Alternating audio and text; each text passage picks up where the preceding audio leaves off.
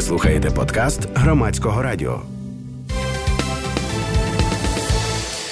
Починаємо нашу програму із е, ознайомлення із тим, що відбувається на російсько-білоруських навчаннях Захід 2021 ем, Деякі заголовки в українських медіях, е, так би мовити, не те, що лякають, але е, прозоро досить говорять про те, що ці навчання є досить виразно антизахідними, незважаючи на те, що назва їхня захід, так? Але швидше за все це стосується винятково географічних е, локаційних моментів, а ніяк не ідентифікацію себе із тим, що ми вважаємо західним світом. Е, Микола Білісков, е, фахівець із безпеки в цій частині е, нашої планети, і також головний консультант у Національному інституті стратегічних досліджень, буде моїм співрозмовником. Пане Миколо, вітаю вас. Добрий вечір. Мабуть, почнемо з якихось дуже базових е, так само речей, що стосуються подібних навчань. Як часто вони е, відбуваються, і з чим можна це порівнювати? Тому що, якщо я не пам'ятаю, ми весною е, говорили про власне російські навчання, які відбувалися, якщо я не помиляюся, на сході біля східних наших кордонів. Тут ми маємо історію із півночі. Що таке ці навчання загалом? Ну, ці навчання є фіналом скажімо, річної підготовки, тобто е, закінчується так навчальний рік. У них відповідно тільки кожного року міняється локація. Тобто, е, от кожні 4 роки навчання проходять на західному стратегічному напрямку, а так вони проходять. Відповідно на сході, в центральному військовому окрузі, південному військовому окрузі, ну і от тепер в західному військовому окрузі. Це відбувається ротація. Це якби найвища форма підготовки і військ, і органів управління, тобто масштабнішої чим от такі от форми підготовки в мирний час е, практично немає. Можна порівнювати справді із е, тим, що мало місце на весні цього року, але порівнювати з дещо ну певною обережністю, тому що е, тоді е, це відбувалося в рамках. Е, Перевірки по результатам зимового періоду навчань, а не загалом за проведення навчання протягом року. Відповідно, Справді була концентрація відповідна сил е, подібна, хоча більшість із них і так знаходилась біля України до того, як почали рухатися. Але все-таки масштаби там тренувань на практиці вони набагато набагато менше. Так тоді там в Криму відпрацьовували певні елементи е, угруповання до 10 тисяч військових відповідно на полігоні ОПУК в окупованому Криму. Зараз е, масштаби, от е, саме відпрацювань завдань на практиці набагато набагато більші. Тобто залучено 9 полігонів в Російській Федерації, 5 полігонів у Білорусі. Окремо тренується північний флот, який формально не пов'язаний з західним військовим округом, але по суті це відбувається в рамках єдиного сценарію, тобто е, на практиці набагато більше елементів відпрацьовувача, чим це там було, наприклад, навесні е, цього року. Ну і йдеться зокрема про те, що в участь мають взяти близько 200 тисяч військовослужбовців, там понад 700 одиниць техніки, 15 кораблів. Тобто, з точки зору власне е, всіх всієї цієї оборонної і наступальної власне мілітарної науки, це дуже великі, так помітні їхні, так би мовити, навчання? Ну щодо масштабів, тут е, треба з обережністю ставитися до цієї цифри в 200 тисяч солдат. На 200 тисяч солдат, якби вони були справді залучені, було б набагато більша кількість бронетехніки, артилерії, авіаційних засобів. Тобто, скоріше за все, мова йде, ну я думаю, тисяч під 100 – це більш реалістична цифра. Ну і лише 9 полігонів. Вони банально не зможуть прийняти скільки солдат. Це не такі великі полігони. Е, відповідно, але ви абсолютно праві в тому, що до цих навчань треба ставитися дуже серйозно, навіть якщо вони там безпосередньо не зачіпають військову безпеку України, тобто не йде мови про те, щоб завтра росіяни під прикриттям цих навчань ну почали агресію проти України. Цього цього немає. Е, це про це говорять наші військові. Е, вони справедливо по суті говорять. Немає певних індикаторів, немає розгортання угруповань відповідних, немає створення матеріальних запасів для цих угруповань. Але незважаючи на те, що е, якби ну формально такої загрози немає, як у нас асоцію асоціюють з цим типом навчань, або там як асоціювали в 17-му році. Ну згадайте, там був фактично психоз, коли мова йшла про запад 2017 е, Незважаючи на це все, що зараз трошки в спокійнішій атмосфері відбувається, справді цими навчаннями не можна легковажити, тому що В їх рамках командування окремого округу і Генеральний штаб вони пропрацьовують ті чи інші сценарії, які в них є, і вони тестують доктрину ведення операції. Вони дивляться наскільки вона релевантна, що треба уточнити. Тобто, це дуже серйозна форма підготовки військ, сили засобів і е, органів управління, в рамках якої от росіяни саме показують. Свій спосіб ведення війни, тобто як вони можуть воювати, тому для спеціалістів це справді, е, скажімо, головний захід е, у російських військах протягом року, за яким дуже і дуже пристально спостерігають, тому що постійно є якісь нововведення, скажімо так. От е, весною ми говорячи про ті, здається, ми з вами так само проговорювали це і з вашими колегами, е, тому що там було дуже багато побоювань про скупчення і техніки, і військ, і наметів, е, власне, вздовж східних кордонів України. І тоді йшла мова так досить часто про певні торги, і мовляв, це сигнал Путіна ну не стільки нам, скільки західному світові, так про те так би мовити, про, про певні свої і ресурси, про певний потенціал, і про те, що в якихось питаннях, мабуть, варто домовлятися в інший спосіб. Зараз із цими е, навчаннями ми подібного не чули, хоча чули реакцію, маємо там і очільника українського МЗС про так оці сотні кілометрів, які потенційно стають загрозою, і так далі. Тобто, з точки зору, принаймні проартикульованої медійної е, зараз ці е, навчання Україну, начебто, не зачіпають ніяк. Е, ну, формально, звичайно, мова йде про відпрацювання от сценарію, які стосуються західного стратегічного напрямку. Ми для росіян південно-західний стратегічний напрямок, але незважаючи на це, незважаючи на те, що справді по суті мова йде, що росіяни готуються е, до війни з НАТО, Сполученим Штатами Америки. Це не є секретом, відповідно. Е, але по суті, головною жертвою якраз цього всього є є Україна, якщо ми говоримо статично. Тому що коли Росія демонструє потенціал до війни із НАТО до війни з США, так вони чесно визнають, що в них немає якби співмірного конвенційного потенціалу, але вони розробляють підходи, які дозволяють їм це компенсувати свою конвенційну слабкість. І тобто, коли вони демонструють НАТО, коли вони демонструють США, що в цій частині світу біля своїх кордонів ми готові воювати з вами, то якраз е, найбільш негативно це позначається на нас, тому що ми, ми бачимо.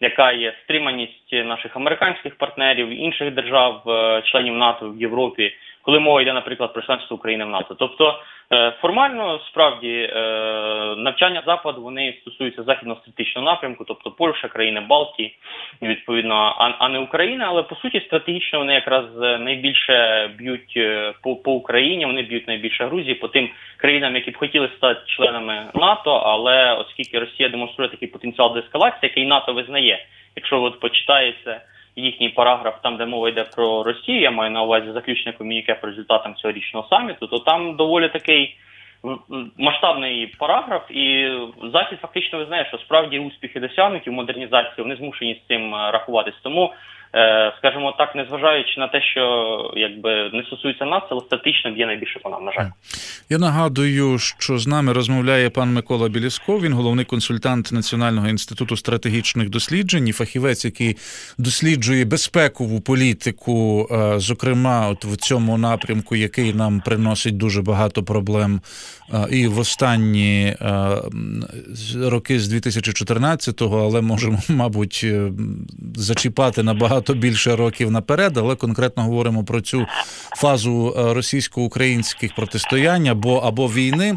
Е, і говоримо про навчання спільні російські і білоруські захід, або е, може коректно й казати запад, так бо вони, вочевидь, не на український манір називаються 2021. І це ці навчання відбуваються на північ від України. Як до речі, західні сусіди е, і наші, в тому числі, бо це стосується Польщі, і там здається за сценарієм, так, оце Помор'я, чи як е, воно е, е, ну, вписується приблизно ем, в ну, в, в ці точки, так, і це стосується країн Балтії, і, вочевидь, ну, можливо, північних частково країн це стосується і скандинавського півострова. Чи є якась гучна звідти реакція? Бо ну принаймні в цих найближчих сусідів там уже і надзвичайний стан, як в Польщі є ну це через ситуацію з мігрантами, зокрема, але це чи можна пов'язувати все в одну в один вузол, так би мовити, поки що такої атаки на європейський, принаймні центральноєвропейський світ. Ну, наскільки я розумію, ситуація спокійніша, чим вона була 4 роки тому. Е, ну, це можна пов'язувати з низкою факторів. Ну, з одного боку, за цей час, е, якби НАТО реалізувало ті всі заходи, які були ухвалені на Варшавському саміті, в першу чергу щодо посилення передової присутності, тобто, умовно кажучи, зараз країни Балтії, і Польща, вони знають, що за них будуть випадку чого воювати. Ну і Росія це розуміє. З іншого боку, е, давайте чесно, є певний неформальний консенсус. Тобто були е, здійснені певні заходи, тобто нарощена певна присутність НАТО передова, але вона незначна. Вона не представляє для Росії великої загрози. І е, на сьогоднішній момент, от, наскільки я розумію, з російської точки зору, якщо, наприклад, в країнах Балтії не буде розміщена там, наприклад, якась серйозна ракетна зброя з маленьким підльотним часом до Санкт-Петербургу, до Москви, до якби центральної частини Російської Федерації, то загрози якоїсь реальної не представляють, якби ті рухи, які НАТО здійснює, тому сенсу Росії вдаватися до якихось реальних дій немає. Тобто, мовно кажучи, військова політична ситуація, як це називається в росіян, так вона звичайно характеризується загостренням протиріч. Але з точки зору Росії вона не є такою критичною, щоб вдаватися до якихось превентивних дій. Тому, умовно кажучи, тут працює два чинника. З одного боку, НАТО реалізувало той комплекс заходів, які є. Вони дали зрозуміти Москві, що в випадку чого вони будуть воювати. Але з іншого боку, зробили це так, що Москва не може сказати, вибачте, але наші реальні безпекові інтереси поставлені під загрозу. Ми зараз вдамося до масштабного застосування сили. Тому, скажімо так незважаючи на те, що сценарії ті чи інші пропрацьовуються, але ну вважати, що вони переростуть якусь реальні бойові дії. Ну на сьогоднішній момент на це немає. Немає підстав. Е, що означає поведінка Білорусі і, і який статус реальний, неформальний Білорусі в цих навчаннях?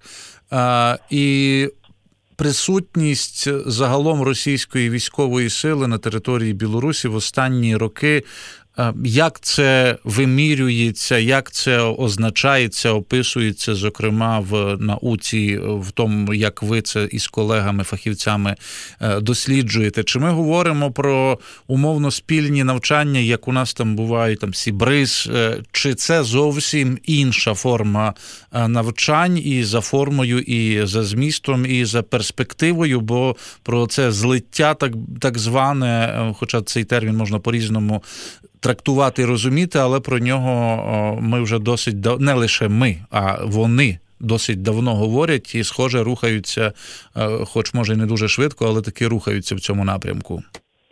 Ну, рівень взаємодії, звичайно, Білорусі і Росії, рівень інтеграції, скажімо так, е, він я б сказав, він він більший, чим у нас і в НАТО, е, відповідно. Але це не означає, що, умовно кажучи, от нас є побоювання, що Білорусь там ну завтра буде військовим чином поглинута, і ми побачимо купу баз. Справді росіяни відпрацьовують на випадок е, необхідності там переміщення своїх сил е, в Білорусь, е, тому що Білорусь історично це був якби той коридор через Мінськ на Смоленськ і на Москву. Як бачать росіяни, йшла загроза з Європи. Тобто для них, звичайно, для росіян Білорусь це ключове питання відповідно безпеки, як вони бачать в Москві. Тому, звичайно, вони пропрацьовують питання перекидання угруповання, посилення угруповання на випадок гіпотетичної якоїсь агресії, хоча зрозуміло, що НАТО не має таких планів абсолютно.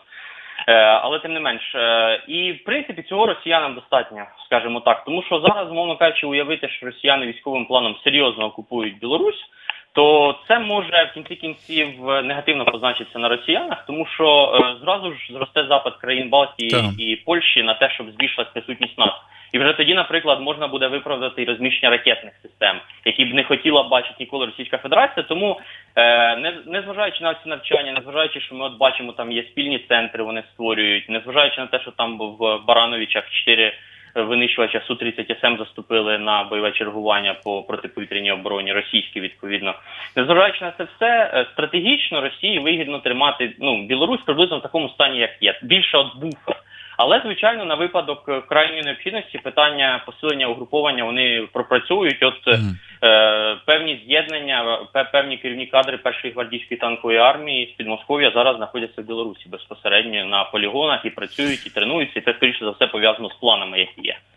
Пане Миколо, а як розуміти оцю історію з е, купівлею озброєння? Е, Ну, за словами самопроголошеного президента Білорусі Лукашенки, е, що Білорусь планує закупити у Росії озброєння на понад 1 мільярд доларів, і в межах цієї угоди Білорусь може отримати зенітні ракетні комплекси. С-400, так, і там, здається, йдеться, що це взагалі буде по периметру е, українського кордону. Частково всі ці залізяки е, дуже небезпечні встановлені. І ну, як, чи, чи є у нас якісь важелі впливу на це, чи маємо і чи можемо якось на це реагувати? Ви знаєте, е, я б це сприймав цю заяву Лукашенка як відображення, що незважаючи на те, що він в дуже важкій ситуації, ну як е, лідер е, якби країни з нульовою легітимністю, фактично, і він залежний від Росії. Ми це розуміємо, але навіть маючи таку ситуацію, коли він дуже залежний, він би все таки волів би все таки закуповувати зброю, посилювати білоруську армію, а не пускати росіян умовно кажучи. Звичайно, треба прораховувати ризики, які пов'язані з посиленням там єдиної протиповітряної оборони. Але в першу чергу я думаю, така от заява, що ми готові купляти зброю для своєї армії, а не а не пускати вас. Це все таки означає, що Лукашенко розуміє, що якщо він пусте масово е, російську армію в Білорусь, ну це буде все. Це втрата буде ре- ре- решток ну якогось там реального впливу, хоча він і так значно ослаб. Ми прекрасно розуміємо в зв'язку із е, те, як він наплював на на вибір білоруського народу минулого року, фактично. Тому я вважаю це о, о, як ми повинні сприймати в першу чергу. Знову ж таки, система ППО ну це загроза, але це не така загроза, якби там, наприклад, створилося якесь угруповання, розміщувався наземний контингент. Тобто, звичайно, ризики треба прораховувати, але основне, що для нас може створити проблему, це там якесь е, до- додаткове посилення в першу чергу наземних контингентів з наступальним потенціалом. Поки цього немає. Е, Ну, якби не можна говорити, що там заг- загроза радикально збільшується, мовно кажучи. Е, Навчання ще триватимуть до 16 вересня. Виходить один, два, три, е, три дні. Що в ці дні може ще відбутися, на що варто би звернути увагу? Ну, за ці дні навчання відвідає Путін, і йому влаштують велике шоу, тобто на полігоні Муліно в Нижньогородській області. Там ну фактично це буде шоу, це буде показуха, тому що всі елементи вже відпрацьовані не раз, а декілька разів, фактично. Е, ну насправді мені теж цікаво, що за- залишилося зробити за ці дні, тому що дуже ж багато було зроблено за ці дні е, Попередні. які пройшли. Так, і тобто залишається питання. Вони вже дуже багато елементів показали своєї до- доктрини, і вони от там на три фази поділили навчання. Вони вже завершили пер- першу фазу оборонну. Вони вже зараз приступили до другої фази підготовка до активних контрнаступальних дій. А третя фаза це вже буде наступ, там і оточення, і розгром угруповання противника. Тобто вони дуже активно зараз, ну я б сказав, так взялися. Зазвичай вони от все відтягують на останні два дні, коли от з'являються вище військове і політичне керівництво. Тобто це ще цікаво, що вони покажуть, що вони готують, тому що в принципі більшість елементів вони вже продемонстрували. Першу фазу закрили, другу, другу фазу фактично вже от е, провели. Залишилась лише третя фаза і ще цілих три дні. Тому будемо спостерігати. Але фактично більшість вже елементів своєї доктрини вони показали. І е, на завершення, пане Миколо, оця історія наша нещодавна із е, статусом основного союзника США поза НАТО і з цією ініціативою е, частини народних депутатів, і з тим, що відбувалося далі, і з відчутною дискомунікацією, таке враження і в різних гілках влади, і загалом цього нашого топ-керівництва. Е, І виходить, що в цьому контексті, можливо, не дуже успішного візиту президента нашого до президента чи поїздки українського президента до Сполучених Штатів. е, Чи можна якось пов'язувати це, зокрема, із тим, як відбуваються ці навчання, і що Україна, ну принаймні медійно, от повертаємось до того, що починали, не дуже присутня в цьому контексті, бо ну бо якісь домовленості склалися не так, як ми можливо це планували, або можливо склалися так, як планували це в Кремлі. Е, цікаве питання. Ну е, насправді, е, як я розумію, цю ситуацію ми можемо використовувати на свою користь. Тобто ми можемо піднімати питання взаємодії з Вашингтоном, що дивіться наскільки російська загроза зростає, і оскільки Кремль все одно націлений в першу чергу військово на Україну, не на країни Балтії, не на Польщу, на Україну націлені там ключові плани, скоріше за все, пов'язані з нами на випадок чого, то е, треба ставити питання, скажімо, отримання додаткової допомоги е, матеріально-технічної в першу чергу на посилення обороноздатності. В яких це форматах буде, це вже абсолютно інше питання. Тут нам головне завдання це е, якби вибудувати правильну аргументацію, а вона в принципі і можна вибудувати, тому що незважаючи там запад, західний стратегічний напрямок, все одно основне це, це Україна для Кремля.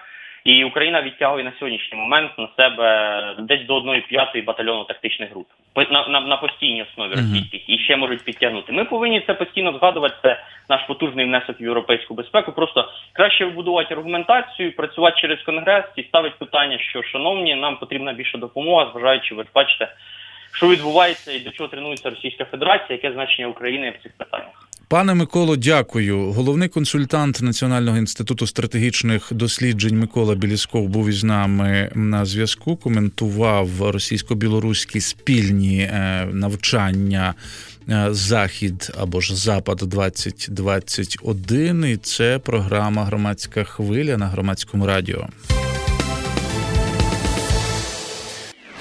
Ви слухали подкаст громадського радіо.